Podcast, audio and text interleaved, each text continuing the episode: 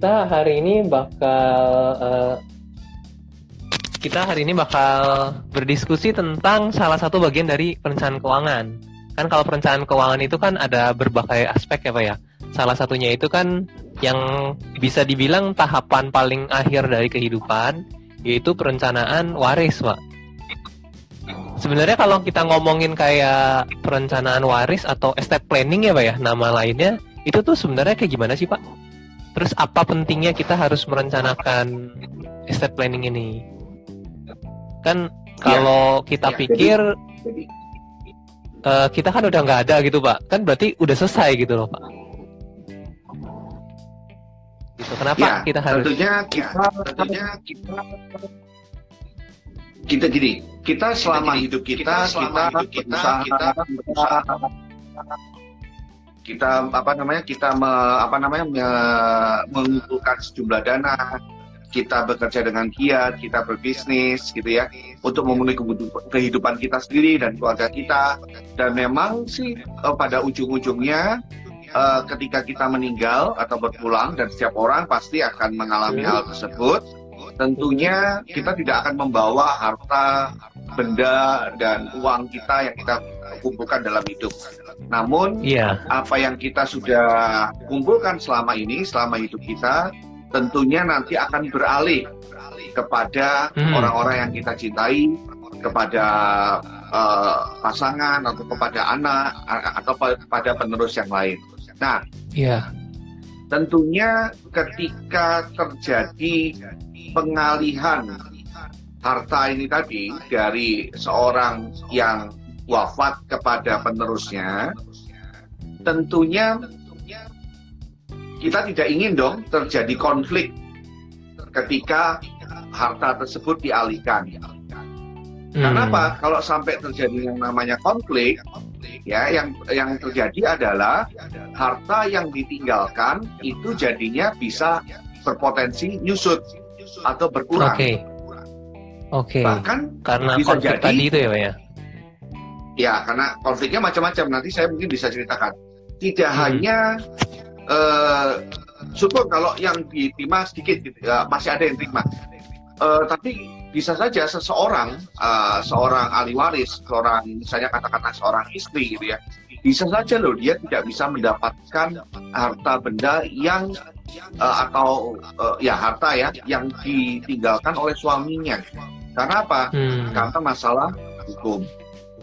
Nah, hmm, di okay. dalam perencanaan warisan secara gampang aja kita berpikir, kita mengantisipasi supaya apa yang kita supaya harta yang kita miliki saat ini itu tidak menyusut atau tidak hilang ketika nanti mm-hmm. berpindah dari seseorang kepada penerusnya. Hmm. Nah, ini okay, yang harus dicermati. Terkadang orang berpikir ya sudahlah nanti saya mati ya nanti dibagi aja gitu kan warisan. Iya. Uh, biarkan betul. yang itu membagi. Kenyataannya kalau kita melihat banyak sekali konflik yang terjadi uh, uh, berkaitan dengan warisan, benar nggak Diki? Diki pernah nggak mm -hmm. mendengar berita-berita bahwa ada seorang ibu yang dituntut anaknya gara-gara warisan? Ada ada pak. Iya nggak? Tadinya Benar, tadinya kan? dulu-dulu kan? saya ada. saya kira cuma ada di film-film sinetron gitu pak. Ternyata di kehidupan iya, nyata udah sinetron. banyak gitu ya pak. Iya. Benar. Itu bukannya satu yang direkayasa, itu real. Konflik itu hmm. bisa terjadi, gitu kan? Terus kemudian okay. ada seorang uh, seorang istri yang bahkan tidak bisa me, menerima warisan dari uh, suaminya karena warisan ini dibagikan kepada ayah dari suaminya atau mungkin saudara-saudara dari istrinya, eh, saudara-saudara dari suaminya. Hmm. Nah, sedangkan oh, dia gitu. dan anak perempuannya itu itu nggak mendapat bagian yang utuh gitu loh. Padahal kan oh. selama hidup uh -huh. ya warga ini suaminya yang berusaha, tetapi ternyata yang menikmati orang lain ketika si suami wafat. Nah ini banyak sekali, banyak sekali konflik-konflik yang bisa saja terjadi, gitu ya. Hmm. Sehingga kalau seharusnya gimana sih Pak? Ya Pak, kalau misalnya langsung sambil ya, nyambung aja Pak, memang seharusnya kenapa uh, kalau tadi kan ada katanya istri dengan anak perempuannya jadi nggak dapat, yang dapat jadi keluarga orang tua dari suami. Memang seharusnya kalau di hukum secara hukum Indonesia sendiri yang berhak itu atas warisan itu sebenarnya siapa sih, Pak? Ya, Pak Yan. Ya, kita kan kita kan pahamnya, kadang-kadang pahamannya pemahamannya gini. Kalau eh, kalau misalnya penafkah utama katakan suami gitu ya, suami meninggal maka istri yang menerima gitu ya, dan anak-anak yang menerima. Itu kan pema- Hmm. pemahaman eh, pada umumnya seperti itu. Umumnya Nah, seperti itu ya, Pak. pada realitanya pada realitanya di Indonesia ini hukum waris itu ada tiga ya Oh. ada hukum perdata berdasarkan Mhm. hukum waris perdata ada Mhm. hukum waris berdasarkan uh, hukum Islam dan Mhm. hukum adat ada tiga uh, tiga hukum waris yang ada di Indonesia ini dan ketiga-tiganya itu memiliki apa namanya memiliki kekuatan hukum yang sama nah Oh, jadi setara Eh, gitu ya, yang ya? terjadi yang tadi yang tadi saya sebutkan itu ternyata si istri itu tidak punya anak laki-laki gitu ya Eh, Mhm. mertuanya masih hidup ya Eh, kemudian saudara la- saudara dari pihak suaminya gitu itu juga masih ada gitu ya nah terus kemudian hukum yang diba- yang digunakan adalah hukum Islam Oke. ya ya di dalam hukum Islam itu ada tat- ada tat- eh, tata cara pembagian warisan itu seperti apa itu sudah diatur di surat Hmm. An-Nisa. Nah, Hmm. terus kemudian eh, ya itu tadi salah satu contoh gitu kan. Nah, dan Mhm. sebenarnya banyak sekali kasus-kasus yang terjadi hukum adat katakanlah. Hukum Iya, adat iya, iya, eh, pengalaman saya kalau di Bali, kalau seorang seorang pasangan itu tidak memiliki apa namanya eh, anak laki-laki itu juga eh, bisa-bisa anak perempuan itu tidak bisa dapat harta warisnya. Hmm. Ya. Nah itu semuanya Jadi bisa- tertuang di dalam di dalam tiga di dalam eh, eh, tiga kitab eh, hukum waris yang ada di Indonesia Oke, oke. seperti itu. Nah, Jadi kan mungkin simpelnya- biasanya tidak paham. Ya, berarti simpelnya yang pertama eh, perencanaan warisan itu pertama supaya melindungi seseorang yang biasa kita nafkahi pas kitanya nggak ada, dia tetap bisa mendapat nafkah gitu ya Pak ya, bisa tetap melanjutkan kehidupannya ya Pak ya. Eh, ya eh, tujuannya Mhm. adalah tentunya menjaga agar si hartanya nggak nyusut karena Iya. Eh, dalam hal ini penyusutan itu bisa jadi karena misalnya ada utang pajak dan lain sebagainya itu juga bisa loh. Terus kemudian ya Hmm. pada intinya adalah bagaimana supaya supaya orang-orang yang dicintai dalam Mhm. hal ini pasangan dan anak-anaknya itu itu kan tentunya mereka yang paling berhak gitu loh ya secara perdata Hmm, ya. Ya. Eh, secara perdata mereka yang paling berhak untuk menerima eh, warisan tersebut. Nah, Hmm. supaya apa? Untuk melanjutkan kehidupan, Oke, melanjutkan oke. kehidupannya secara normal. Iya, kalau meninggalnya ketika anak-anaknya ini sudah sudah apa namanya sudah mapan atau sudah, mandiri gitu ya, berpenghasilan dengan baik. Tapi bagaimana kalau seorang ayah meninggal pada usia yang produktif, katakanlah 40 tahun, 43 tahun Brand Bradley ya, terus Astra Mhm. Sinclair, itu kan masih usia Iya, yang iya. muda, produktif gitu kan. Untung si pasangannya masih memiliki penghasilan yang luar biasa.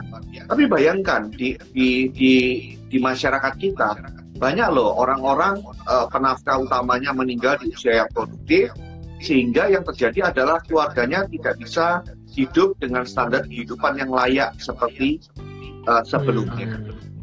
Oke, Jadi oke. sebenarnya perencanaan warisan itu juga pada intinya adalah melindungi si wanita ini, ya, si Hmm. wanita dalam arti pasangan ya dalam hal ini ya, pasangan dan juga anak-anaknya yang ditinggalkan.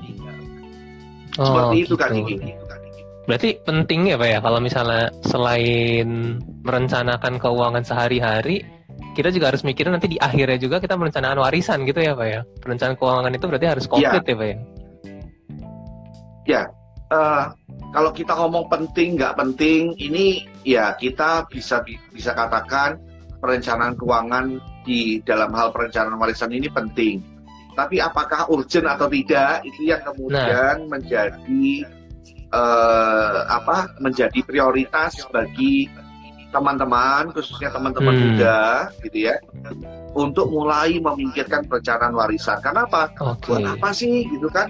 Saya masih muda, saya masih eh, sehat, saya Nah, masih itu, Pak. kuat, saya tidak punya gitu gimana saya tuh, masih Pak? belum belum punya pasangan gitu kan buat apa saya Mhm. pikirin eh, warisan kan gitu Nah, dan memang kita tidak bisa pungkiri yang mulai memikirkan warisan ini adalah mereka yang tentunya sudah mulai berkeluarga dan enggak hmm, sudah punya betul, betul, betul. anak ya kan punya eh, punya pasangan punya anak atau orang-orang yang memiliki ketergantungan ekonomi dengan orang ini kalau udah ada tanggungan gitu ya Pak istilahnya ya.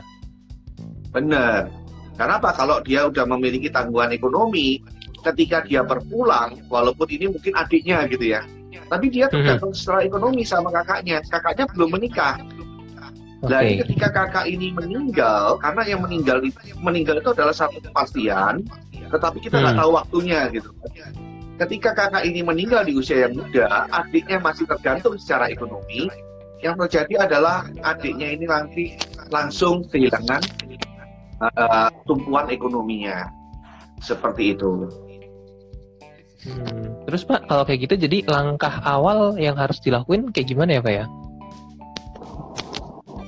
Ya, tentunya eh, kalau anda memiliki rekan-rekan yang berkenaan dengan eh, apa eh, berkenaan dengan inheritance planning gitu ya, saya juga punya beberapa rekan di inheritance planning.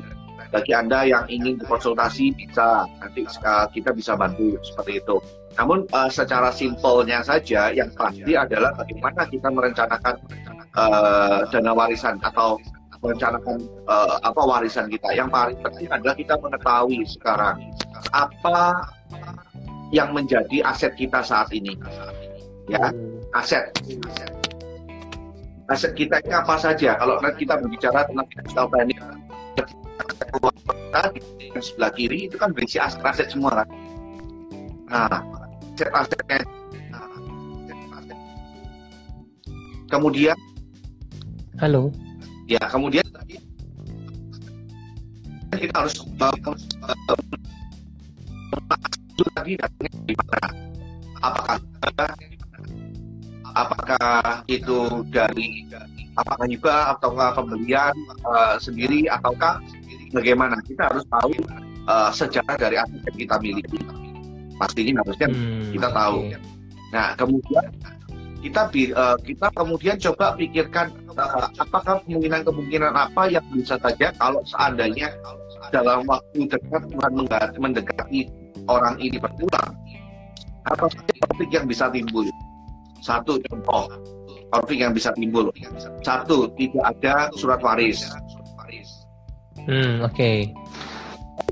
Ada Surat wasiat gitu ya itu Pak. membuat orang eh, tidak adanya surat waris itu membuat ahli waris itu nanti jadi kebingungan akan memperpanjang proses pengalihan warisannya ya Hmm, terus kemudian harus diketahui eh, berapa aset yang sifatnya liquid yang bisa segera Hmm. dipindah tangankan karena Oke. tentunya kalau kita memiliki katakanlah aset kita ternyata aset kita adalah banyak yang tidak liquid misalnya ketika itu berpindah hmm, berpindah tangan, berpindah eh, katakanlah warisan ya, diwariskan, tentunya tidak bisa segera eh, dicairkan.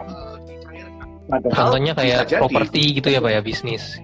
misalnya properti, katakanlah tinggalkan properti, properti katakanlah nilainya 5 m, tapi apakah liquid Hmm. 5 m? Mungkin Enggak. tidak bisa liquid. Jual properti juga Ya. susah Pak. Nah, iya kalau keluarga yang ditinggalkan tadi punya eh, siap dengan dengan dana cash ya. Hmm, Tapi bagaimana Iya, iya, kalau iya. nggak siap dengan sedangkan yang berpenghasilan udah nggak ada hmm, Ya. oke. mau jual rumah mau jual rumah itu juga tidak bisa cepat apalagi saat ini gitu ya tentunya ini merupakan konflik gitu kan merupakan konflik. Hmm, terus kemudian apalagi kalau diwariskan eh, harta yang sifatnya di luar negeri. Wah itu bakalan lebih Hmm. panjang lagi itu.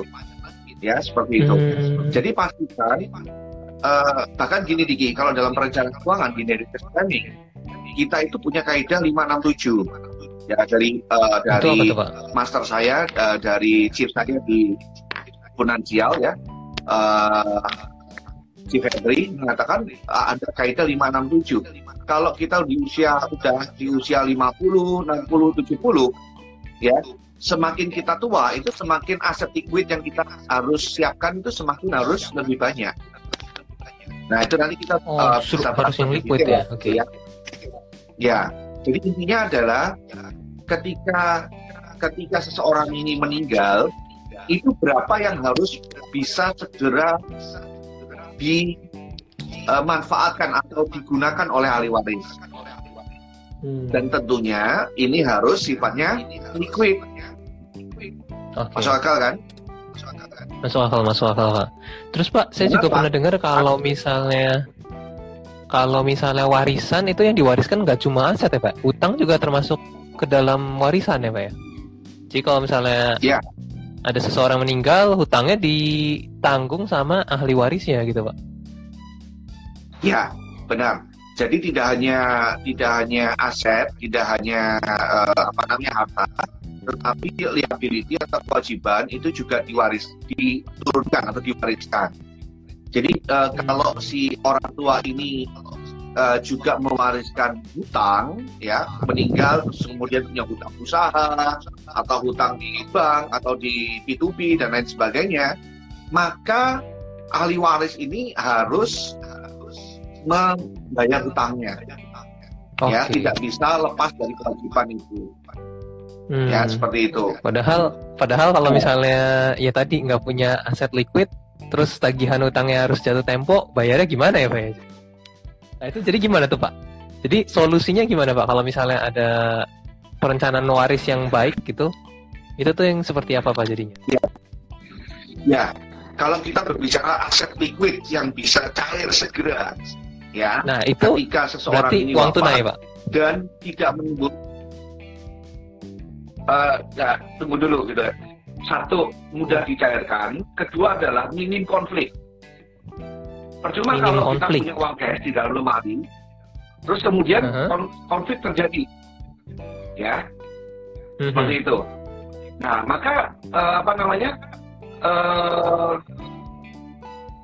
hutang atau eh, warisan yang harus diwaris eh, warisan uang yang harus diwariskan secara liquid tadi itu tidak boleh eh, apa namanya tidak boleh menimbulkan konflik. So apa yang kita Hmm. bisa lakukan?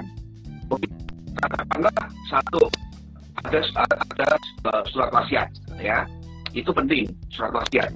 Terus kemudian apa? Heeh. yang paling mudah cairnya dan kemudian secara hukum itu sudah jelas dalam hal ini adalah uang pertanggungan asuransi ya uang Oh, pertanggungan Oke, asuransi ya ya ya. uang pertanggungan asuransi itu bukan bukan harta waris sehingga dia tidak terikat oleh hukum waris ya uang pertanggungan asuransi ya Oh, Eh, tapi pertanggungan di uang pertanggungan itu bukan masuk bukan masuk warisan ya Pak?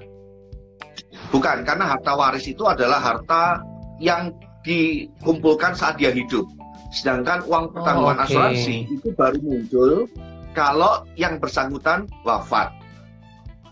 Oh ya Seperti ya, itu. ya ya ya.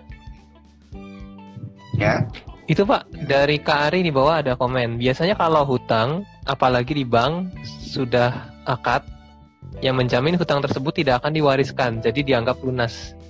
Gitu ya Pak? ya. Ada beberapa beberapa bank ya, tergantung tergantung banknya juga. Tapi biasanya akad tersebut kemudian pasti akan dilimpahkan ke asuransi, Hmm, ya, pasti akan Jadi bank ke itu asuransi. Berarti bank itu eh, bundling ya Pak ya? Bundling Ya. antara Jadi memberikan hutang dan diproteksi dengan asuransi gitu ya Pak? Benar. Jadi contoh, contoh salah satunya. Misalnya eh, seorang seseorang kredit rumah KPR ke sebuah bank yang Hmm. di KPR kan adalah eh, 2 miliar katakanlah begitu. Maka si bank tadi itu pasti akan menunjuk asuransi eh, si apa namanya si yang yang mengajukan KPR tadi itu harus mengajukan asuransi di mana kalau Oke. sampai terjadi apa sama si si eh, apa si peminjam ini tadi maka Mhm. rumahnya jadi lunas karena apa Mhm. uang asuransinya cair dan diberikan kepada pihak bank.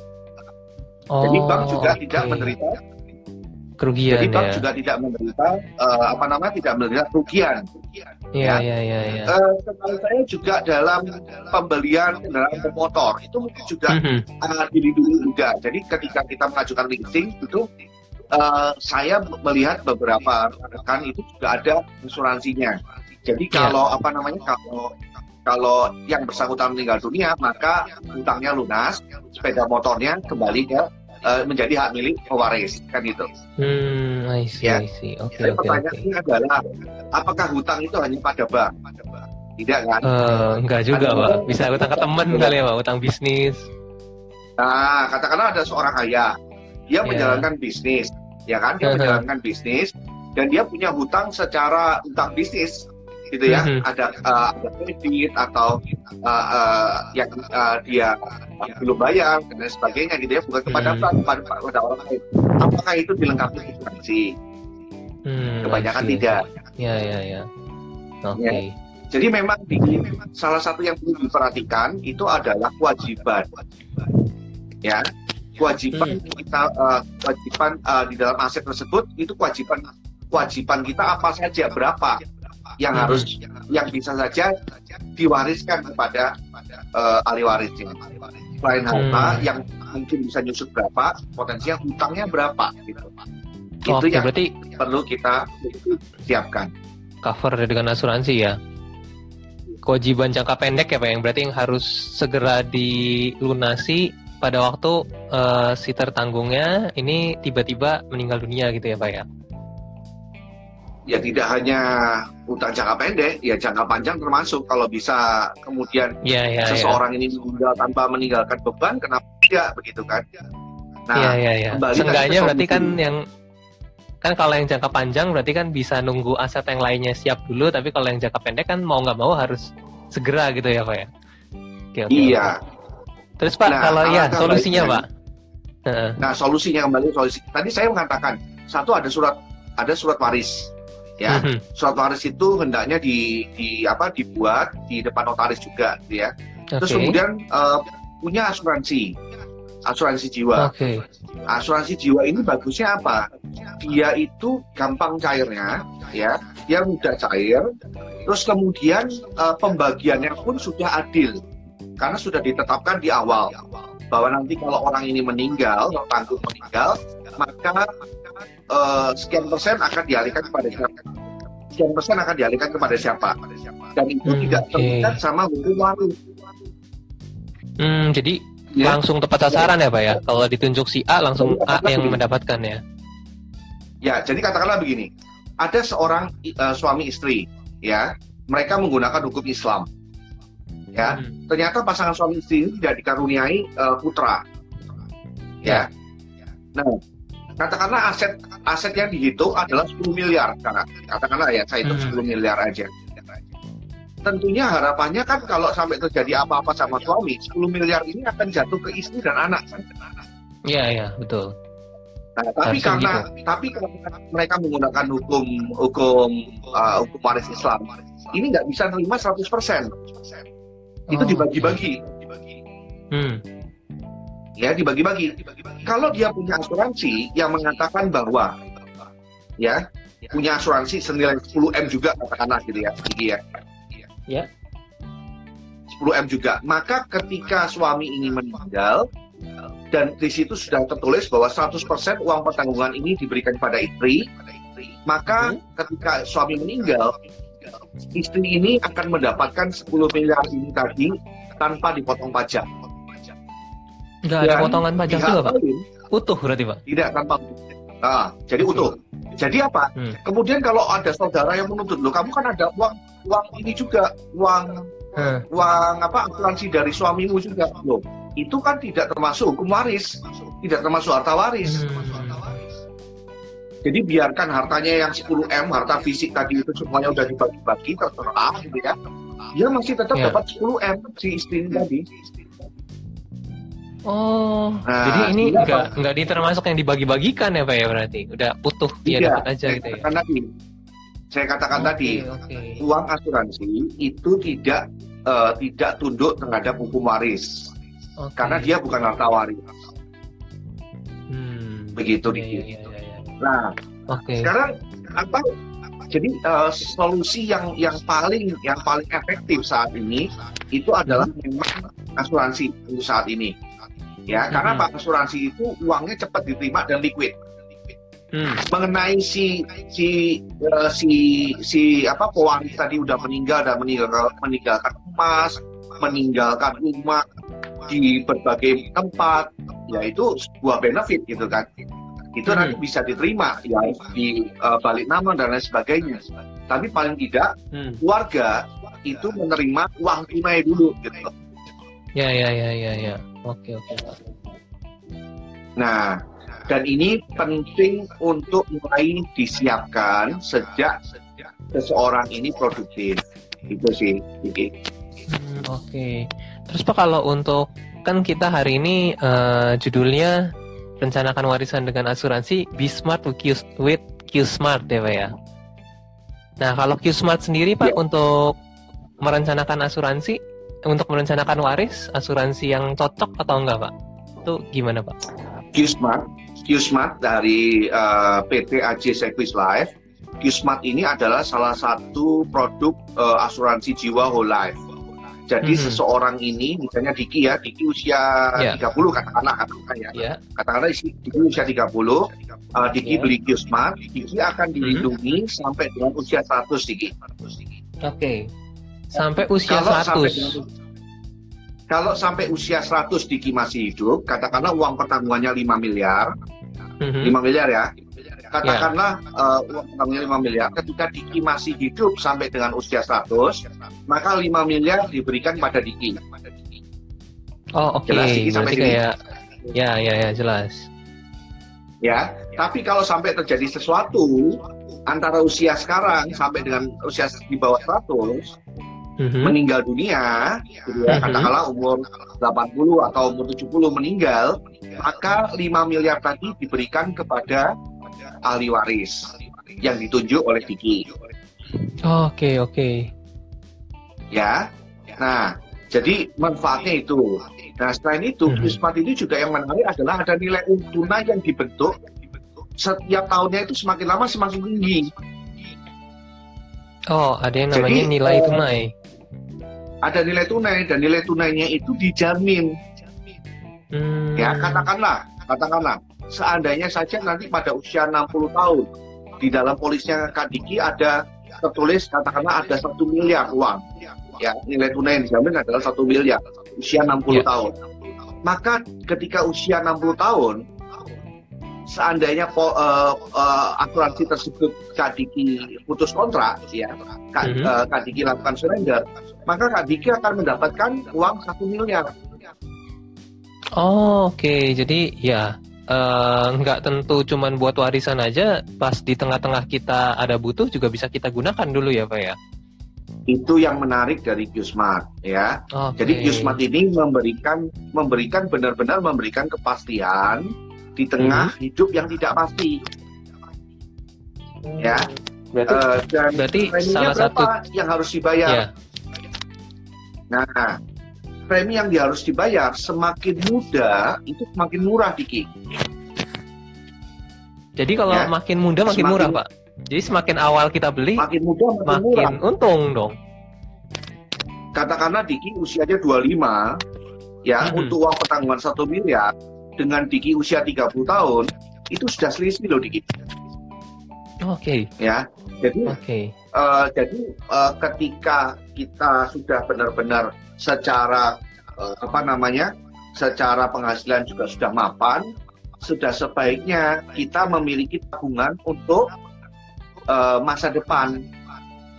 Memang Hmm. ini bukan tabungan yang bisa dicairkan sewaktu-waktu, tetapi di kemudian hari ketika kita menginjak usia pensiun, ya atau bahkan uh, di atas itu dan kita butuh dana, ada dana yang siap itu yang pertama. Atau Ya, ya, ya. nanti kembali ke fungsi warisnya. Kalau seandainya terjadi sesuatu saat ini, ya di mana anak-anak masih harus sekolah, kemudian uh, apa namanya istri juga tidak bekerja, maka uang asuransi ini yang bisa membantu kehidupan keluarga yang ditinggalkan, ya, untuk Hmm. melanjutkan anak sekolah, melanjutkan hidup keluarga, ya, supaya Hmm. eh, keluarga yang ditinggalkan itu tidak sengsara karena terputusnya penghasilan dari si suami. Hmm, Ya. Oke. Murah sekali.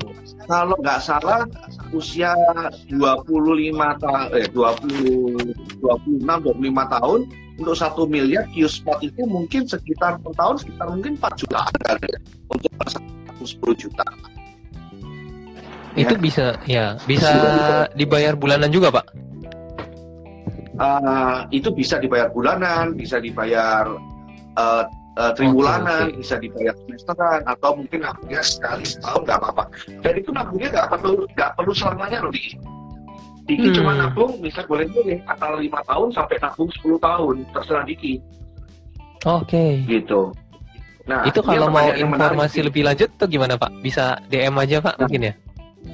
mungkin bisa DM, uh, Iya. DM di sini boleh gitu ya. Kita bisa cakap-cakap lebih lanjut nantinya. Yang pasti Dengan ini detail ya. Oke. menarik sekali dan menguntungkan bagi kawan-kawan Hmm. yang muda. Gitu. Hmm, jadi salah satu asuransi yang bisa digunakan untuk perencanaan waris itu Q-Smart gitu ya, Pak ya? Salah satunya ya Qsmart itu eh, sangat-sangat menolong. Seperti itu Diki. Hmm. Oke Pak, kalau misalnya eh, saya boleh nyimpulin sedikit, berarti kan tadi kalau tentang perencanaan waris itu kan untuk melindungi kan Pak ya berarti aset yang ada saat ini supaya nanti saat diserah terimakan nilainya masih tetap sama gitu ya Pak ya, dan tepat sasaran berarti kan ya Pak. Dan untuk mempersiapkannya Benar. salah satunya bisa dengan asuransi yang tadi Q-Smart dan sedini mungkin kita mempersiapkan itu dana yang dibutuhkan semakin kecil gitu ya Pak. Ya, benar. Oke, semakin dini, semakin baik. Karena juga satu hal, risiko tidak pernah ada yang tahu kapan terjadi. Hmm, hmm. Itu sedikit. Oke oke. Eh, ini udah setengah jam sih Pak, mungkin udah masuk ke sesi terakhir dari Bapak ada closing statement atau pesan-pesan buat semua yang menyaksikan Pak? Bagi kawan-kawan semua, Mm-mm. Bagi kawan-kawan semua khususnya adalah teman-teman yang masih usia muda gitu ya 25 30 tahun dan mengatakan bahwa buat apa sih saya beli asuransi jiwa terus saya masih muda saya masih sehat saya masih Hmm. kuat saya katakan kepada Anda bahwa kalau Anda mencintai keluarga Anda eh, orang eh, ayah Anda ibu Anda gitu kan saudara-saudara Anda dan eh, Anda eh, punya uang yang bisa Anda tabungkan mulai sekarang Anda harus memiliki eh, asuransi jiwa gitu ya nama diri Anda. Kenapa? Karena yang namanya berpulang, saya nggak saya nggak eh, bukannya menakut-nakuti karena ini suatu fakta gitu ya. Siapa sih yang nggak bakalan meninggal? Suatu saat Hmm. orang itu pasti akan meninggal, tapi nggak tahu waktunya. Untuk Ya, syarat ya, ya. meninggal itu nggak harus uang. Beberapa waktu ini kita di- diingatkan oleh kejadian Asta Sinclair, terus kemudian Glenn Fredly, ya mereka adalah Ya. orang-orang yang masih masuk masa produktif eh, masa eh, muda produktif tetapi eh, beliau harus berpulang dan tidak ada yang tahu Hmm. kapan kita berpulang jika anda Hmm. menyayangi istri anda saudara anda orang tua anda mulai sekarang anda harus sisihkan jumlah uang untuk membeli asu membeli asuransi jiwa Sebel- apa semakin muda semakin murah Oke oke. itu tadi itu tadi Oke, oke. nah itu tadi ses- eh, dari Pak Yan. Jadi semakin muda semakin murah ya Pak ya. Perencanaan harus dimulai dari saat ini ya Pak ya. Dari kita masih muda ya Pak ya. benar sekali Ya oke. Nah terus buat untuk teman-teman semua eh, kita masih ada sesi-sesi live seperti ini. Besok juga akan ada lagi kan ya Pak ya sesi live. Besok ada Benar. sesi live lagi. Uh, jadi jam setengah sebelas itu tentang milenial online, panic buying, masker, hand sanitizer, dan asuransi. Jadi nanti akan dibahas Dan, tentang eh, itu. pembicaranya besok Iya Pak. pembicaranya besok yang saya tahu adalah masih sangat muda juga gitu ya orangnya Ya, sukses betul. luar biasa gitu ya Ah, gitu ya kita bisa belajar dari dari mereka dan Mhm. pasti anda akan mendapatkan satu pembelajaran yang berharga melalui siaran langsung ini Iya, itu yang di setengah sebelas ya. Besok ada dua sesi pak. Jadi satu setengah sebelas dan satu lagi jam 12 Itu tentang investasi reksadana, saham dan unit link. Nah gitu pak. Oke, jadi untuk teman-teman semua uh, tetap tetap ikuti terus uh, channel live kita dan jangan lupa di follow karena kita akan share terus tentang materi-materi yang menarik dan selama kita work from home jadi tetap produktif gitu ya Pak ya. Ya oke, okay. uh, thank you Pak Yan udah share hari ini. Thank you. Ya, untuk semuanya teman-teman juga ada pesan Pak? Eh, nggak uh, ada. Uh, cuman yang menarik, uh, saya sedikit bocorin tanggal 21 ada yang menarik kalau kalian mau. Ya. ah, 21, ya betul. Tanggal 21, 21 minggu depan gitu ya, jam mm -hmm. 4 sore kalau nggak salah ya. Jam 4 yeah. sore kita akan ada sharing yang luar biasa tapi tidak di sini gitu ya.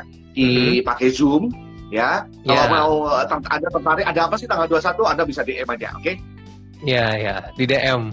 Uh, untuk teman-teman yang mau tahu, detailnya bisa di DM nanti detailnya kita infokan via DM karena ada detailnya ah ya yang ya. pasti ya tentang peluang bisnis yang sangat luar biasa ya pak ya oke okay, gitu aja thank you pak Yan thank you thank you ya sampai jumpa teman-teman bye sampai jumpa